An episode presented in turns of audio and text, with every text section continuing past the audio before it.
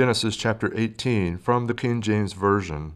And the Lord appeared unto him in the plains of Mamre, and he sat in the tent door in the heat of the day.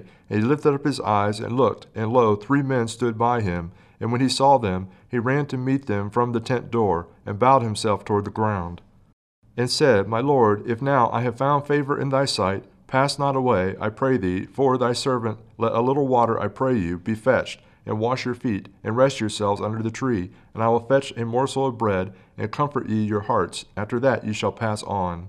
For therefore are ye come to your servant. And they said, So do as thou hast said. And Abraham hastened into the tent unto Sarai, and said, Make ready quickly three measures of fine meal, knead it, and make cakes upon the hearth.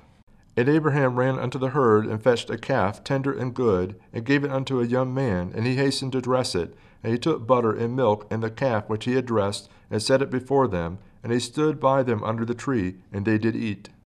And they said unto him, Where is Sarah thy wife? And he said, Behold, in the tent.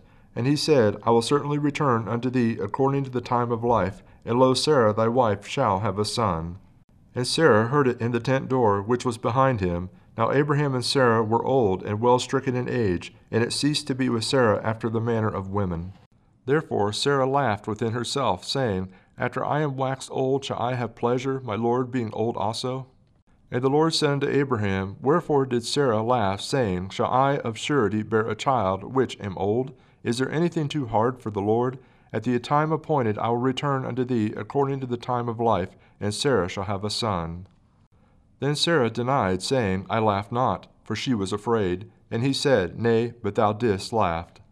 And the men rose up from thence, and looked toward Sodom, and Abraham went with them to bring them on the way. And the Lord said, Shall I hide from Abraham that thing which I do, seeing that Abraham shall surely become a great and mighty nation, and all nations of the earth shall be blessed in him? For I know him that he will command his children and his household after him, and they shall keep the way of the Lord, to do justice and judgment, that the Lord may bring upon Abraham that which he has spoken of him. And the Lord said, Because the cry of Sodom and Gomorrah is great, and because their sin is very grievous, I will go down now, and see whether they have done altogether according to the cry of it, which is come unto me, and if not, I will know.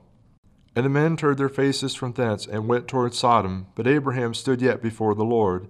And Abraham drew near, and said, Wilt thou also destroy the righteous with the wicked? Peradventure there be fifty righteous within the city, wilt thou also destroy and spare not the place of the fifty righteous that are therein?